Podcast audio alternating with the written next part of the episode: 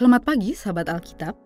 Marilah kita memulai hari ini dengan perenungan firman Tuhan. Bacaan Alkitab kita hari ini berasal dari kitab Bilangan pasal 6 ayat 1 sampai 7. Tuhan berfirman kepada Musa, "Berbicaralah kepada orang Israel dan katakanlah kepada mereka, apabila seorang laki-laki atau perempuan mengucapkan nazar khusus nazar orang Nazir untuk mengkhususkan dirinya bagi Tuhan, maka ia harus menjauhkan dirinya dari anggur dan minuman keras. Tidak meminum cuka dari anggur atau dari minuman keras, tidak meminum minuman yang dibuat dari buah anggur, dan tidak memakan buah anggur, baik yang segar maupun yang dikeringkan. Selama kenazirannya, janganlah ia makan apa pun yang berasal dari pokok anggur, dari bijinya sampai kulitnya.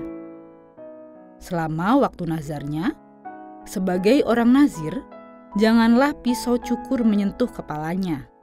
Sampai genap waktunya, ia mengkhususkan dirinya bagi Tuhan. Ia harus tetap kudus dan membiarkan rambut kepalanya tumbuh panjang.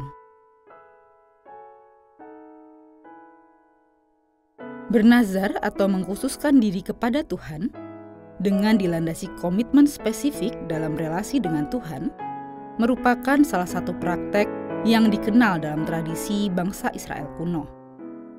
Kita pun dapat menemukan beberapa tokoh di dalam teks Perjanjian Lama yang hidup dengan praktik nazar seperti Simpson dan Samuel. Pada beberapa contoh pengalaman hidup para nazir, memang terdapat situasi khusus dengan tujuan atau target-target tertentu yang mempelatar belakangi terjadinya praktik nazir.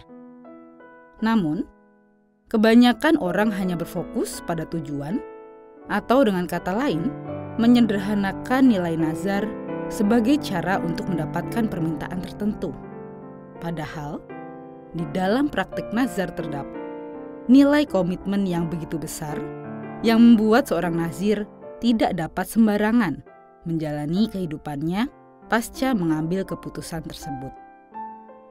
Itulah mengapa pada ayat 1 sampai 7 ini misalnya kita dapat melihat ketentuan-ketentuan yang tidak boleh dilanggar oleh seorang nazir.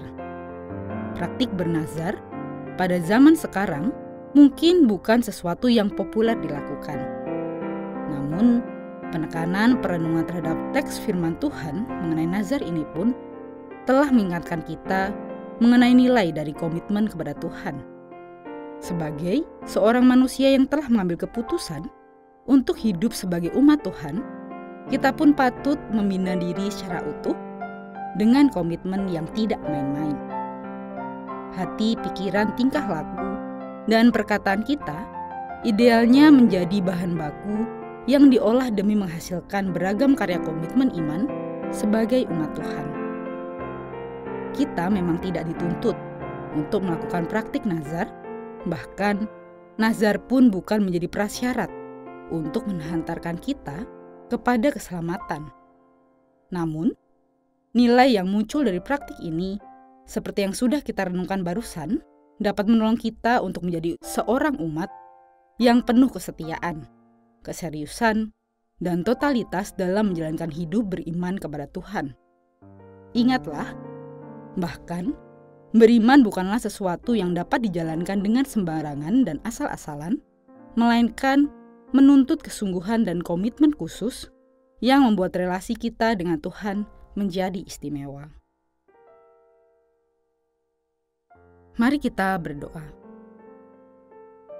Tuhan, ampuni jika kami pernah mengingkari janji kami sendiri di hadapan-Mu. Oleh karenanya ya Tuhan, mampukan kami untuk dapat menjalani kehidupan beriman dengan lebih sungguh lagi. Amin.